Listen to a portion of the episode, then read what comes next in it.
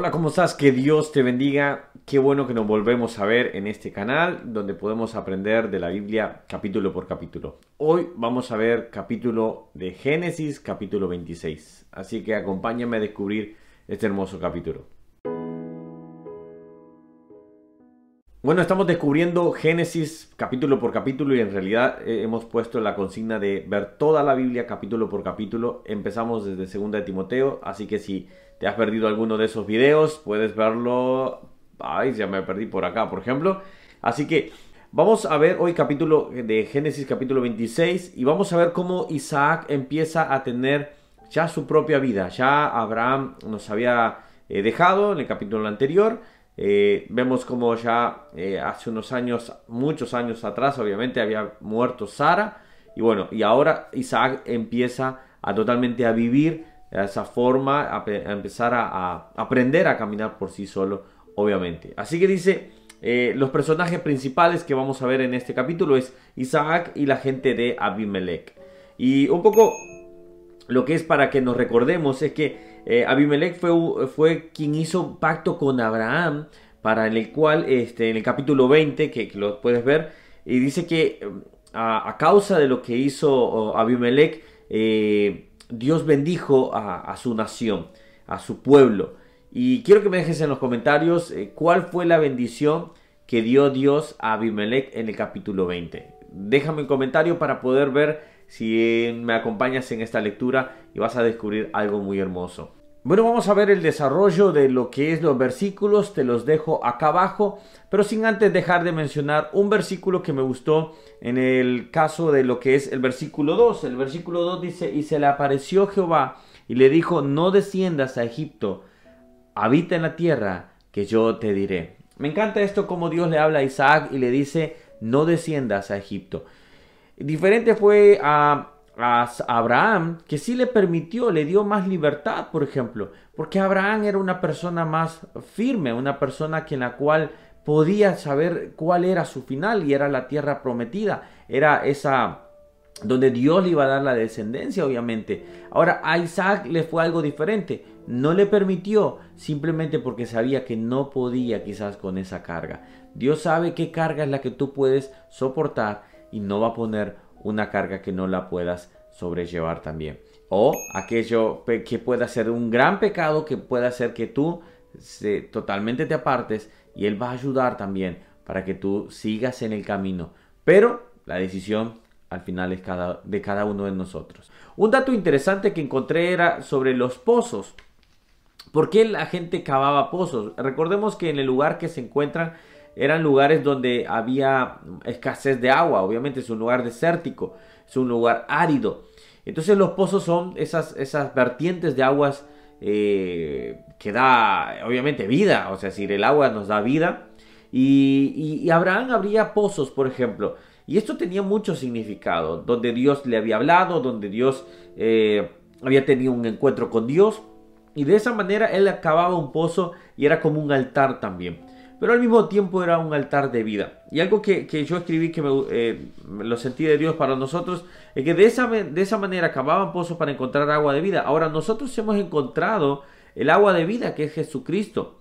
Y cuando nos va bien, algunos de los que no les va a gustar, algunos que, la gente va a tener envidia, eh, y en especial Satanás, por ejemplo, y recordemos a Job cómo eh, Satanás fue a, decirle a Dios, Mira a tu siervo Job, claro, lo, rodeas de bendición. Cuando tú, a ti y a mí nos va bien, a Satanás y a nuestros, a las personas que nos envidian, vamos a decir, quizás que, no sé si quizás de esa manera, pero que miran que no va bien, empieza a, dudar, y decir, ah, capaz que anden algo malo. No, simplemente la bendición de Dios. Y podemos decirlo, Dios dice, acampa sobre lo que le temen. Bendice aquellos, eh, aquellos justos y Dios cuida a, los que son, a los que somos justos, porque yo también soy justo y soy justificado en, Dios, pero debemos saber que hay gente que no le va a agradar cuando somos bendecidos. Entonces, este es el dato interesante de los pozos que se cavaban, pero al mismo eran altares y al mismo tiempo eran eh, vertientes de agua de vida. Y bueno, vamos a pasar a la reflexión que es en el versículo 34 al 35 Dice de la siguiente manera, para que lo podamos leer, acompáñame, toma tu Biblia, por favor. Yo estoy leyendo la, versión Reina Valera, no sé cuál versión lees tú, déjame en los comentarios qué versión es la que más utilizas. Yo utilizo Reina Valera, Nueva Traducción Viviente, NBI, eh, Dios habla hoy, esas más o menos son las que estamos a veces utilizando, pero buscando lo, más.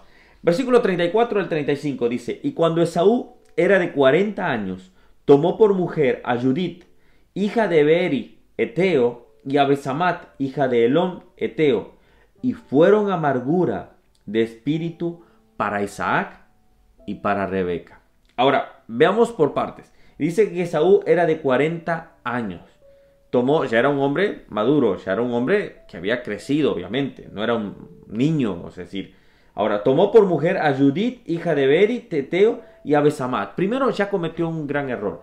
Primero, Dios no había bendecido la poligamia. Dios no había dicho tengan muchas mujeres. En ese caso, por ejemplo, él decía, y el hombre se unirá a su mujer. Abraham tenía a Sara. Después que ellas quisieron ayudar a Dios eh, que vimos ese error de Abraham, obviamente, que quisieron ayudarlo poniendo a su sierva como mujer. Son tres puntos aparte, pero Dios bendice la unión de un hombre y una mujer, no de la poligamia. No, eh, él no estaba diciéndole vayan y toman muchas mujeres, no, él bendice la eh, monogamia. ¿Por qué? Porque es así que uno va a tener amor y respeto por esa persona. Ahora, vieron acá ya toma dos mujeres. Otro dato interesante de este punto es que eh, Abraham mandó a buscar de las hijas de, su, de, su, casa, vamos a decir así, eh, de allá de su parentela, una mujer que era Rebeca para Isaac.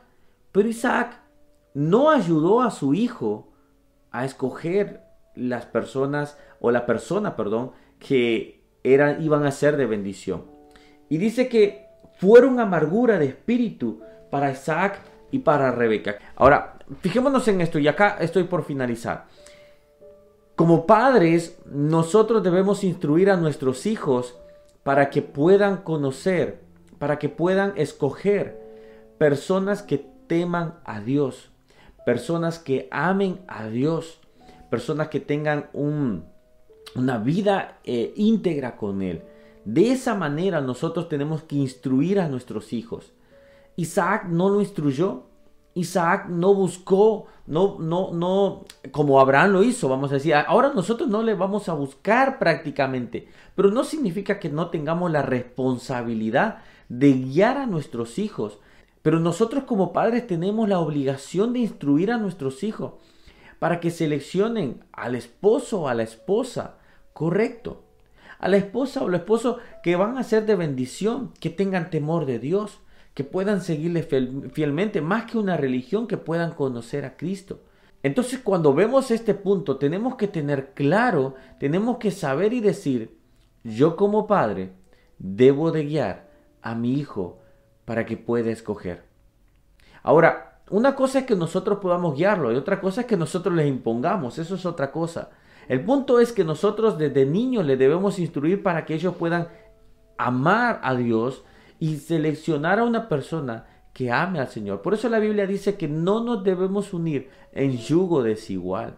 Por eso nos va a traer mucho dolor de cabeza. Mucho, si eres joven, si eres eh, adolescente, espera en el Señor. Pero si eres una persona que ya es adulta, que ya está preparada para casarse, selecciona la persona correcta, que ame al Señor, que respete al Señor, pero que lo siga fielmente.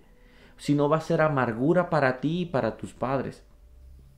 Como para finalizar, los padres desde niños debemos instruir. Por eso la Biblia dice, instruye al niño en su camino y que aun cuando fuere viejo no se apartará y sabrá cómo escoger. Pero debemos ayudarles. ¿Por qué? Porque así no será amargura para nosotros. Veremos la, cómo su matrimonio no será feliz, cómo su matrimonio va simplemente a estar alejado de Dios y eso sabemos que es lo que va a traer eh, va a traer ah, esa falta de felicidad obviamente. Así que debemos ayudar a nuestros hijos, debemos instruirlos. Si no va a pasar como a, Sara, a Isaac y Rebeca, que ellos sintieron amargura porque no instruyeron a su hijo para poder seleccionar a una hija, a una esposa correctamente. Y cuando nosotros, yo ahora tengo a mis hijos, por ejemplo, ya les vamos hablando. Ustedes deben casarse con alguien que tenga temor a Dios. Y, son niños, por ejemplo, pero ya vamos poniendo esas pautas claras sobre ellos para que ellos puedan ser felices también en esa área. Déjame tu comentario que empiezas de este tema. Eh, me gustaría saber qué es lo que tú también piensas, pero creo que la Biblia es clara. Instruyamos a nuestros hijos, adolescentes, jóvenes, para que tengan temor de Dios, pero que la persona que vayan a escoger tenga temor de Dios. Si tiene temor de Dios, tendrá sabiduría y vas a ver la bendición que va a ser.